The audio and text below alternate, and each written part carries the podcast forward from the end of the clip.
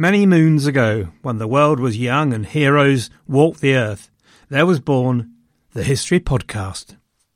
And in this world, there was the Beeb.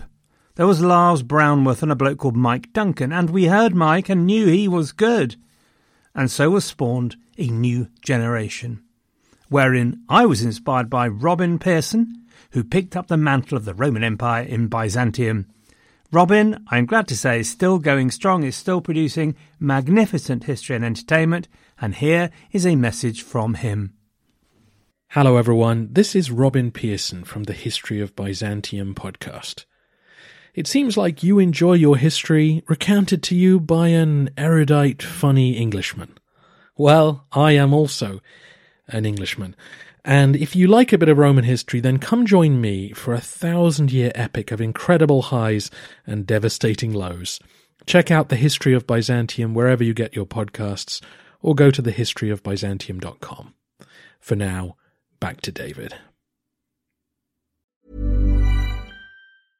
Ready to pop the question? The jewelers at Blue Nile dot com have got sparkle down to a science with beautiful lab-grown diamonds worthy of your most brilliant moments. Their lab-grown diamonds are independently graded and guaranteed identical to natural diamonds, and they're ready to ship to your door. Go to Blue Nile dot com and use promo code LISTEN to get fifty dollars off your purchase of five hundred dollars or more. That's code LISTEN at Blue Nile dot com for fifty dollars off. Blue Nile dot com, code LISTEN.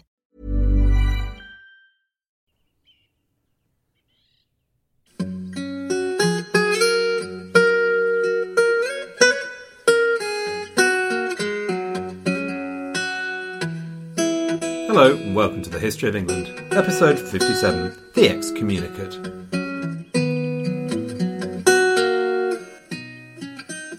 When we were last with John a few weeks ago, he'd been making his first attempts to recover his French lands, but with very limited success. So, hate it or loathe it, for the moment John was confined to England. But he had no intention of resting easy during his confinement. In some shape or form, he wasn't going to stop planning and working to get those lands back. Or at least certainly not until after twelve fourteen. Whatever plan he came up with, it was going to have to involve money, and in twelve oh five this presented him with something of a problem. Because there were four things coming together.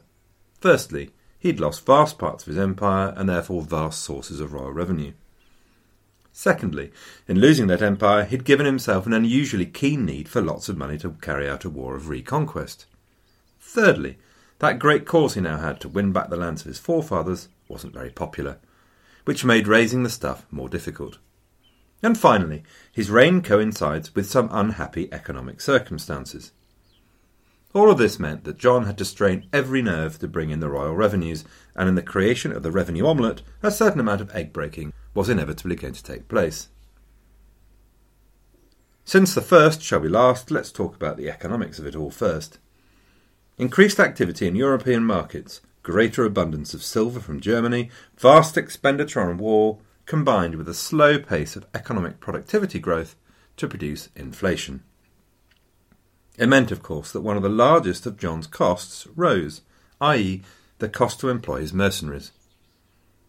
Some of these cost rises were pretty remarkable, so a soldier that cost Henry the Second eightpence cost John two shillings.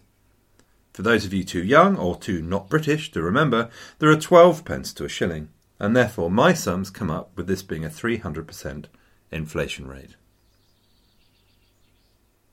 Winners from this inflation were the lords who managed their lands directly, and therefore profited from the higher prices they could charge for produce, while treading their tied villains' faces into the medieval mud by not increasing wages. The ones who lost were those who had given out their lands to their knights and vassals, and therefore had committed to a fixed rent. So, over the twelfth century there was a steady trend to bring land back into the direct control of lords, back into their domain. As the largest landowner, John did exactly the same thing. He didn't introduce any great innovations, but he did sweat his assets, the domain lands, as hard as he could. The trouble was that both he and the Angevin kings had given away so much land through patronage. And this meant that John only had something like two-thirds of the domain lands that his grandfather the Conqueror had possessed. So John did his best where possible to find other ways to reward his followers. An example is the money fief, as we've seen before with Henry the First, that is, rather than giving land to a vassal in return for military service, you give money instead. John then has to strain the feudal system of taxation to the very limit. He raised the scutage tax, that is, the tax where you gave money instead of military service, no fewer than eleven times in his first sixteen years. This compares with just three such taxes raised by Richard in ten years, and Henry the Second's eight over thirty-four. So, a massive increase in the number of times he did it. John also increased the rate he charged, which the barons really hated for obvious reasons. John also milked the royal revenues from justice absolutely mercilessly, so that basically if you went to law, whether as a plaintiff or a defendant, it was going to cost you somewhere down the line. Worse, John exploited wardships as hard as possible, charging barons increasingly large amounts of money for the right to control the lands and marriage of underage heirs and heiresses. He also raised a tax called a caricate, which was basically a property tax on all movable goods. One of these, assessed at one thirteenth, or about eight percent, raised a massive sixty thousand pounds. Trouble was, John didn't like these kind of taxes because they required the consent of the barons, and getting the consent of anyone for whatever he wanted to do really just wasn't John's style. Plus, he knew that when he asked the barons, hey, let's raise a tax to go and fight some wars in France and drink some wine, they basically said, no thanks, let's stay in England, where the weather's better, and anyway, I've got Roland the Farter coming round next week.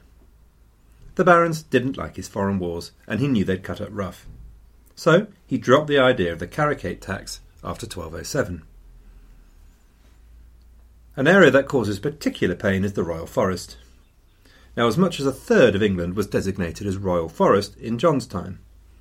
And the laws that protected them were very strict and constantly chafed with the local inhabitants, high and low.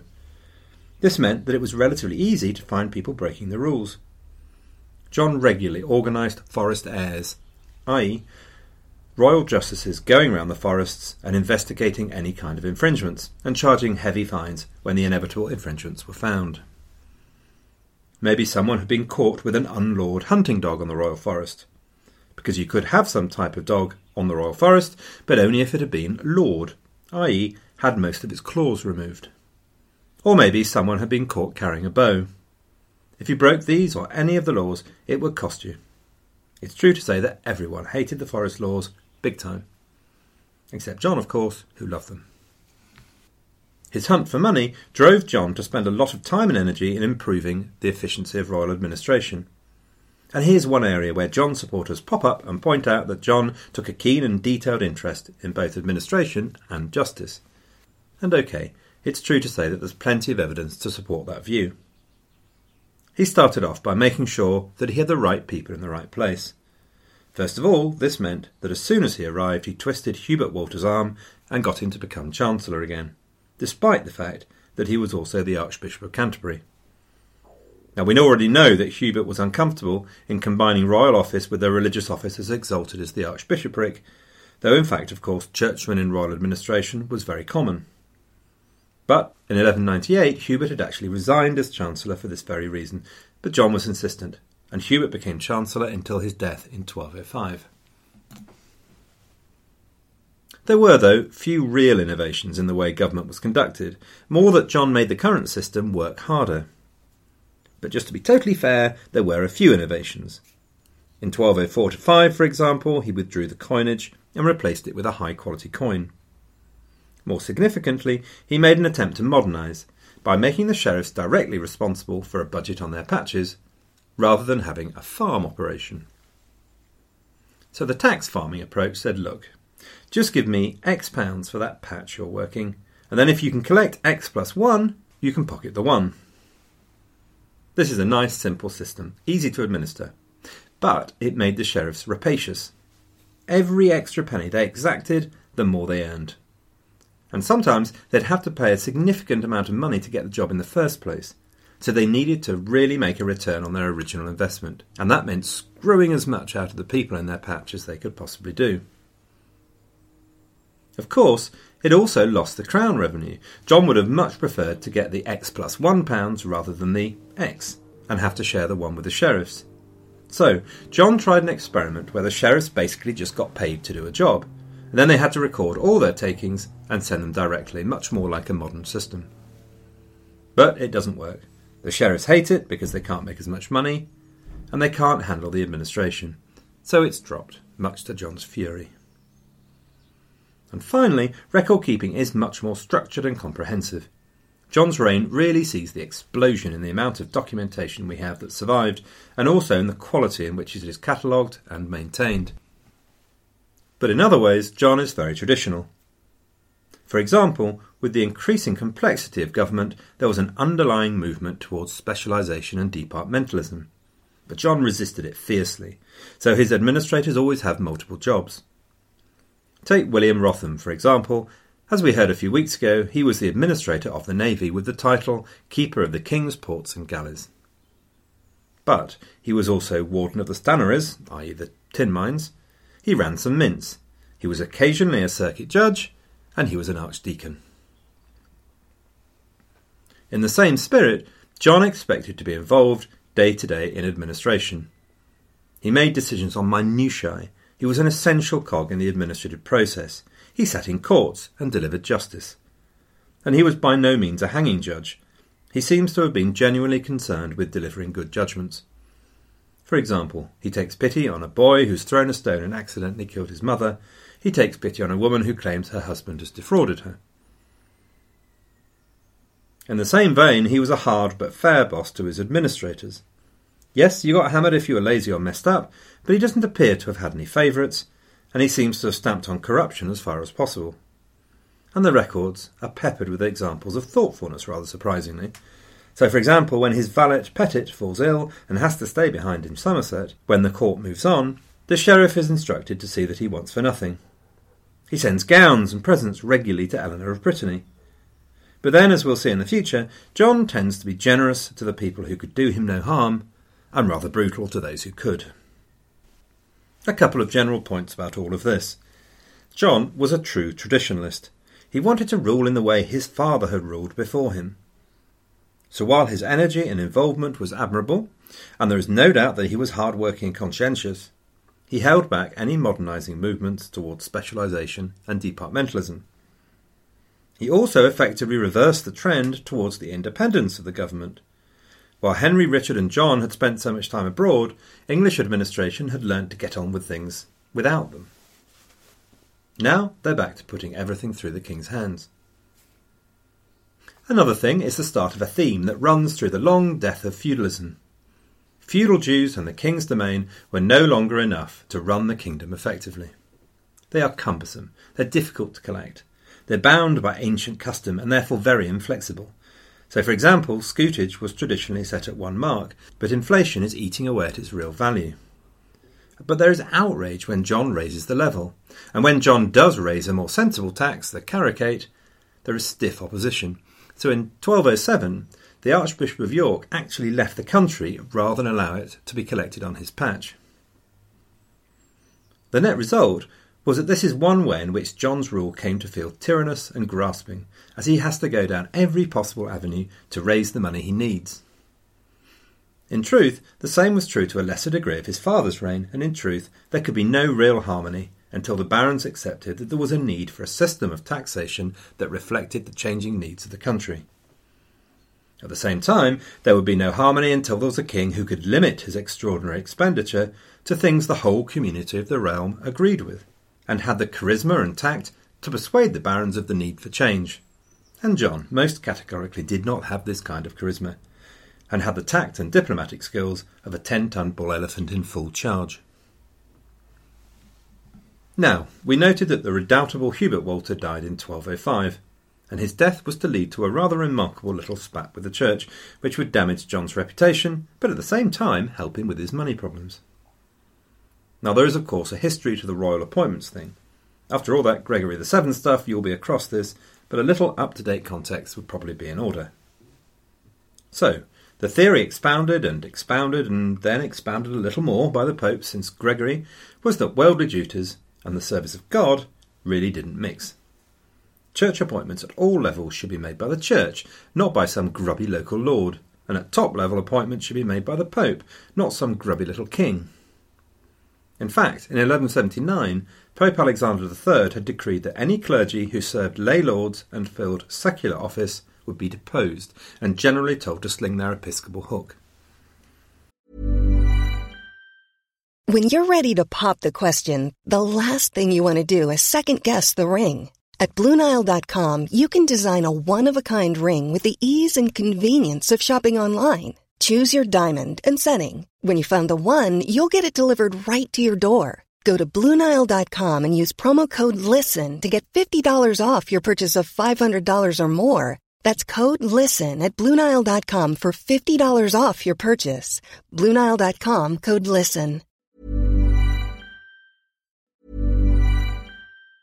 Mom deserves the best, and there's no better place to shop for Mother's Day than Whole Foods Market. They're your destination for unbeatable savings. From premium gifts to show-stopping flowers and irresistible desserts, start by saving thirty-three percent with Prime on all body care and candles. Then get a fifteen-stem bunch of tulips for just nine ninety-nine each with Prime. Round out Mom's menu with festive rosé, irresistible berry chantilly cake, and more special treats. Come celebrate Mother's Day at Whole Foods Market. The truth was that this strategy wasn't feasible in its purest state. If you needed administrators, you needed people who could read and write, and most of them were still churchmen. Plus, no king, however small and grubby, could afford not to have some control over the church, which in England, for example, constituted two percent of the population, but twenty-five percent of the landholding. So, in practice, the popes described where the high road was, but in practice turned a blind eye to what really went on, unless your name was Gregory the Seventh.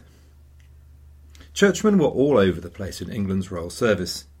Every lay lord expected to have a deciding say in who got appointed to their local church.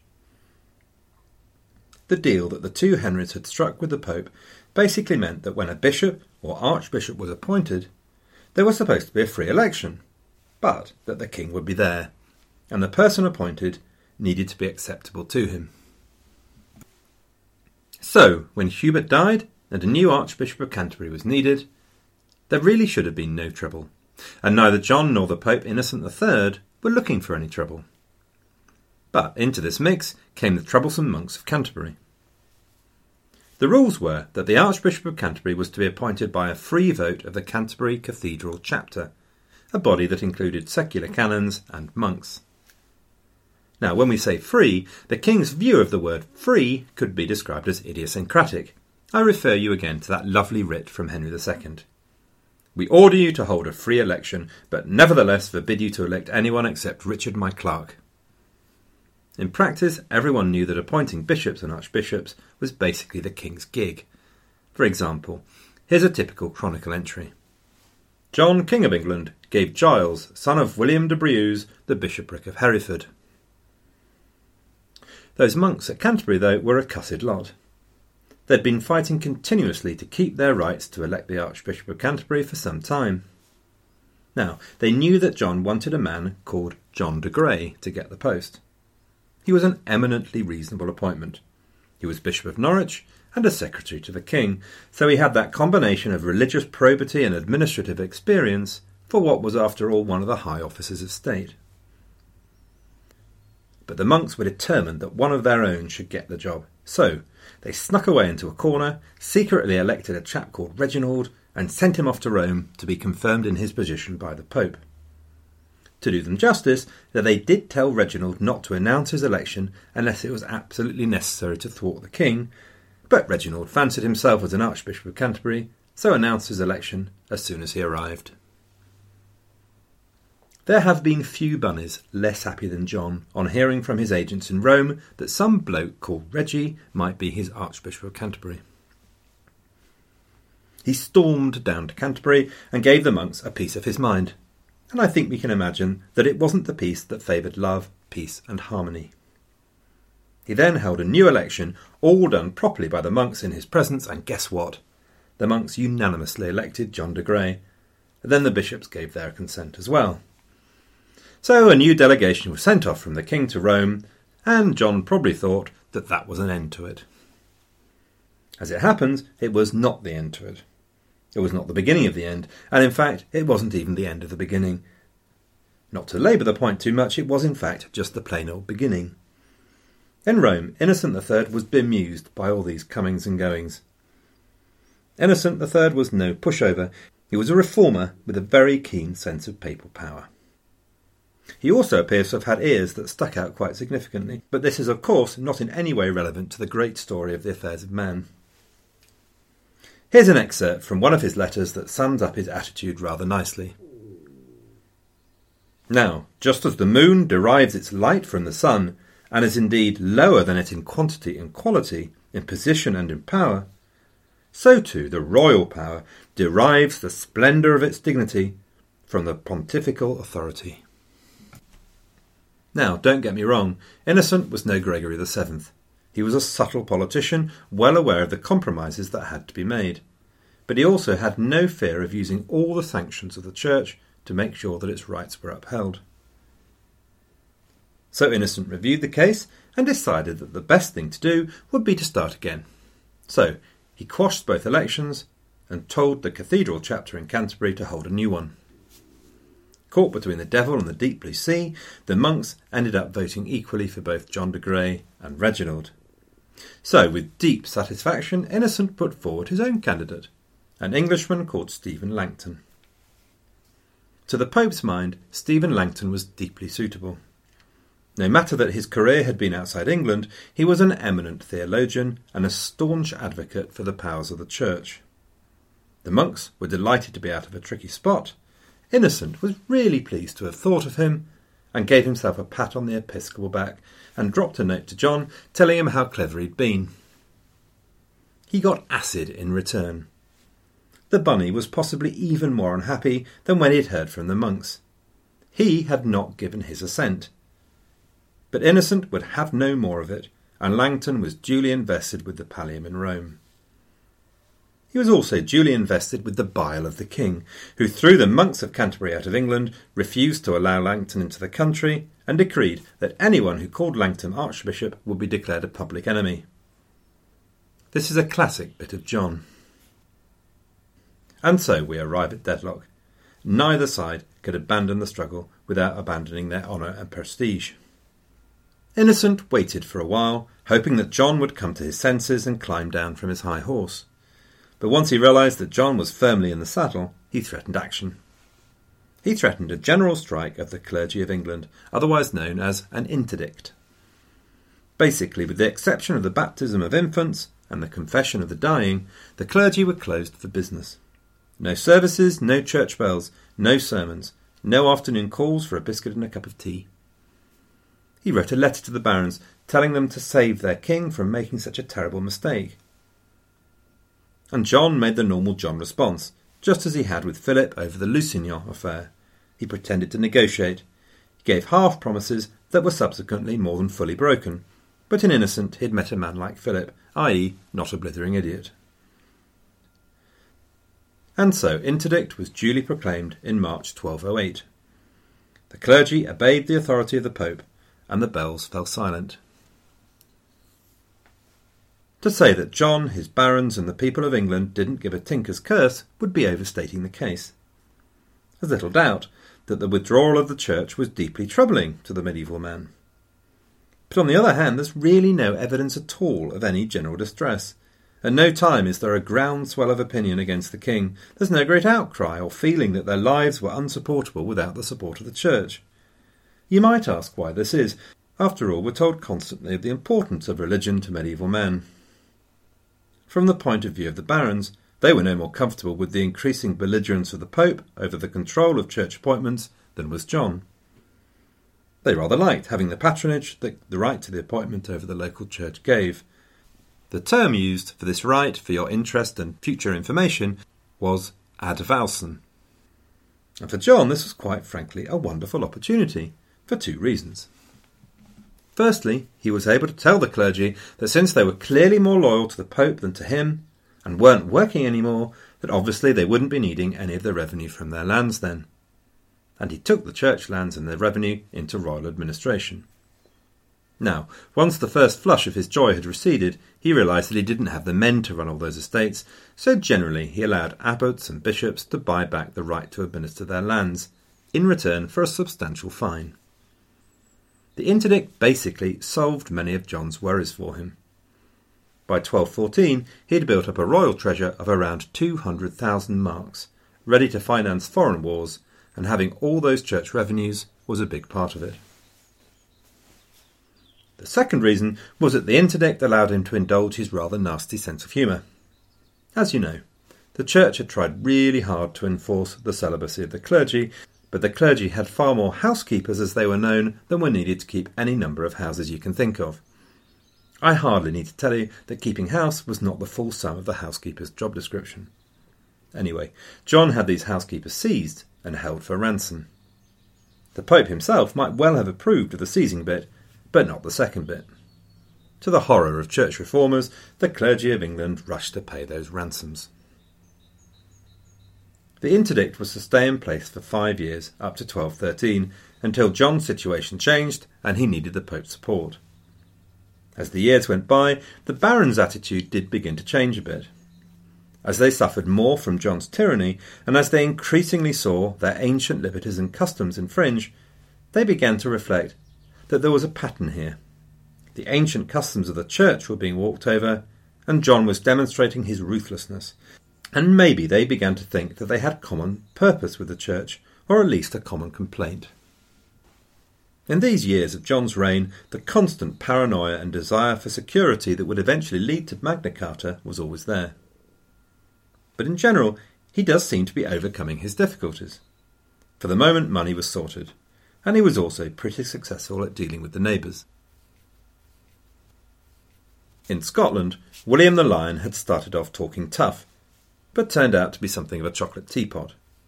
At the start of the reign, he belligerently demanded that he have the lordship of both Cumberland and Northumbria, just like his elder brother had in the previous reign, and if he didn't get it, well, he'd just come down and take it, like it or not. He then rather reluctantly agreed to meet John, who said maybe. That maybe went on for a good nine years, during which the relationship was strained but hardly terminal. In twelve oh nine, John decided that he needed to deal with this and called on William with a large army behind him and demanded the submission of three castles as a sign of William's loyalty. William basically did a bit of grovelling, handed over two daughters as hostages and paid fifteen thousand marks for John's, quote, goodwill, end quote. If you're interested, by the way, my goodwill is available for a good deal less. Anyway, that was effectively that. The situation in Ireland was rather more complex. Basically, royal power was far from impressive, and the whole thing had become something of a bun fight between various local and Norman lords, while the justiciar sat in Dublin trying to make sense of it all. For example, when William the Marshal fell from John's favour, it was Ireland where he hung out, as far away as possible from the king's irritability. John tried to harass him through the royal justiciar of Ireland and ended up seeing the justiciar out-harassed by William and his friends, which rather proved the point. John then appointed John de Grey to be justiciar in twelve oh eight, the same guy he'd wanted to be Archbishop of Canterbury. But without the basic wherewithal, there was little that even John de Grey could do. Meanwhile, John was hunting William de Braose, who was hanging out in Ireland as well. While the justiciar chewed his fingernails in frustration, Braose was welcomed, fed and watered by men such as William the Marshal and another major Norman landowner, Walter de Lacy. In the spring of twelve ten, John figured enough was enough. So, he put his army of English levies and foreign mercenaries together and headed on over. Suddenly the lords who had looked so all-powerful looked like a bunch of naughty schoolboys. John had clearly learned something since his last disastrous visit in eleven eighty-five. This time he did no beard-pulling of Irish lords, and they in turn appear to have welcomed his arrival. He dispossessed Walter de Lacy for harbouring Braose, and marched into Hugh de Lacy's lands in the north, so that Hugh was forced to run away to Scotland. So, in a couple of months, whether you're a John hater or not, he'd made a big impact, restoring some semblance of peace and order, re-establishing royal power and, rightly or wrongly, giving his opponents the Laces a good kicking. Wales was not such an easy task. The basic situation in Wales remained the same as ever. The fact that lords divided their lands meant that the Welsh kingdoms were often divided and weak. But in John's reign, Llywelyn ap Iorwerth, later to be known as Llywelyn the Great, had established himself as a powerful leader in Gwynedd and also dominating much of Wales. John's destruction of William de Braose had also destabilised the Welsh marches and changed the balance of power. So, Llywelyn felt confident enough to take on the English and teamed up with the desperate William de Braose. Flushed with the success of his Irish visit, John figured he could do the same in Wales as he did in Ireland, and in May twelve eleven he appeared in North Wales with his armies firmly tucked into his sleeves. He needed to run at it a couple of times. As it happens, the Welsh followed the traditional pattern of retreating into the mountains of Snowdonia. As they sat there in safety, they watched the toiling English army start to starve, to the point where they began to eat their horses. So, John went back to base, stocked up with more nosh, and tried again. And this time, Llywelyn was forced to come to terms, and they were unfavourable. And they were deeply unfavourable, including a fine that he couldn't afford and an area of land in the north called the Four Cantrefs. A cantreff, by the way, is a Welsh term for a unit of land, similar to the English hundred. Anyway, Llywelyn appeared to be cowed. But in fact, he was just messing, because the next year, in twelve twelve, Llywelyn had gathered enough Welsh chieftains around him sufficiently irritated with English ways to revolt, and so they did. John had desperately been trying to get the much-delayed invasion of France off the ground. He'd called the feudal host up for an attack into Poitou, so the Welsh revolt was doubly irritating. But hey, he'd called out all those men, so fine, at least they wouldn't get bored. The army was duly remustered at Chester in August. Vast numbers of labourers were assembled, presumably to start building castles once the Welsh were defeated. John signalled his ruthlessness and determination by hanging all the hostages he'd taken previously from the revolting chieftains. But just as he was about to light the blue touch paper, news arrived from William the Lion and from Joan, John's daughter, wife of Llywelyn. The message was the same: there's a plot amongst your own barons to kill you there. John immediately called the Welsh expedition off, and Llywelyn was saved. John stormed up to the north of England and found that there was indeed a fire to match the smoke. Two barons were forced to flee to France, a man called Robert Fitzwalter and a man called Eustace de Vesci. These are two men you're going to hear more of in the future. The plot had been nipped in the bud, but it was a warning that John's position was not secure. Next week, King John's Great Alliance and one of the defining battles of European history, the Battle of Bouvines. Good luck, everyone, and have a great week.